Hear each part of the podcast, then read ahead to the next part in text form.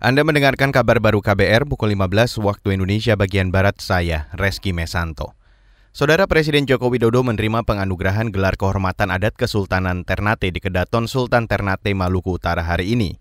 Saat penganugerahan itu, Jokowi mengajak seluruh masyarakat merawat adat istiadat yang majemuk di tanah air sebagai kekuatan bangsa.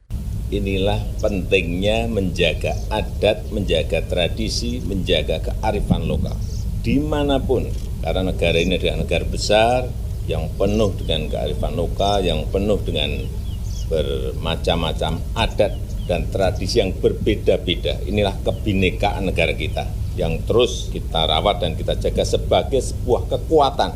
Perbedaan itu bukan memecah tapi mempersatukan. Presiden Jokowi juga menyampaikan apresiasi kepada Kesultanan Ternate yang selama ini telah menjaga, merawat adat, tradisi, dan karifan lokal. Sultan Ternate ke-49 Hidayatullah Syah menobatkan Presiden Jokowi sebagai Kaicil Joko Widodo Dada Manopolamo. Artinya pangeran bangsawan keluarga Kesultanan Ternate sekaligus pemimpin negara besar yang ditopang oleh rakyat.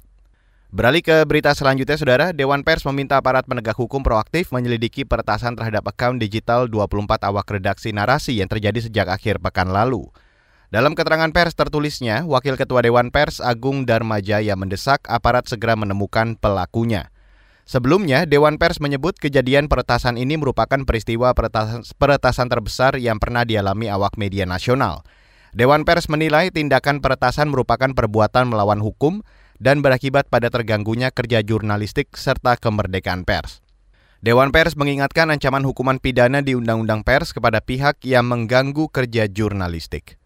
Saudara petani yang komoditasnya tidak lagi mendapat jatah pupuk subsidi diminta berinovasi dengan memanfaatkan program unit-unit pengolahan pupuk organik atau UPPO. Program Kementerian Pertanian itu diharapkan dapat menjadi alternatif bagi petani ubi kayu atau singkong yang sudah tidak lagi mendapat jatah pupuk subsidi.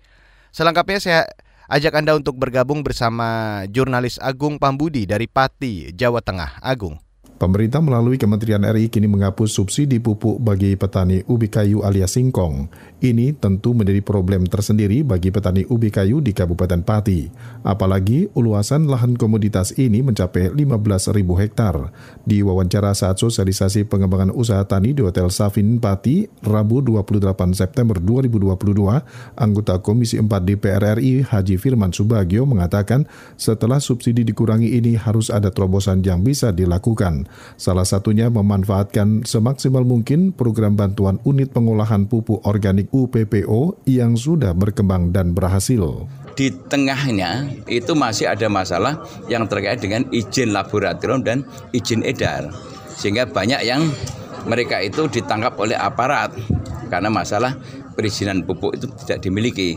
Selaku senator di DPR RI yang bersinggungan dengan Kementan RI, Firman mengaku sebetulnya yang mendapatkan program pupuk subsidi khususnya tanaman pangan karena ada disparitas atau selisih harga yang cukup tinggi sehingga semua berebut pupuk bersubsidi. Pupuk subsidi dengan non subsidi itu itu kualitasnya juga beda. Makanya kita sedang bikin kajian apakah subsidi masih dilanjutkan atau tidak. Kalau nggak subsidi nanti kan banyak yang jatuh ke tangan orang lain tidak bertanggung jawab. DPR bersama pemerintah nantinya, kata Firman Subagio juga akan mencoba simulasi sehingga pupuk-pupuk nantinya dapat dijual dengan harga pasar sehingga distributor bisa menjual bebas ke mana saja. Agus Pambudi, Radio Pas FM Pati melaporkan untuk KBR. Baiklah demikian informasi dari Pati, Jawa Tengah. Dan saudara, demikian kabar baru saya Reski Mesanto.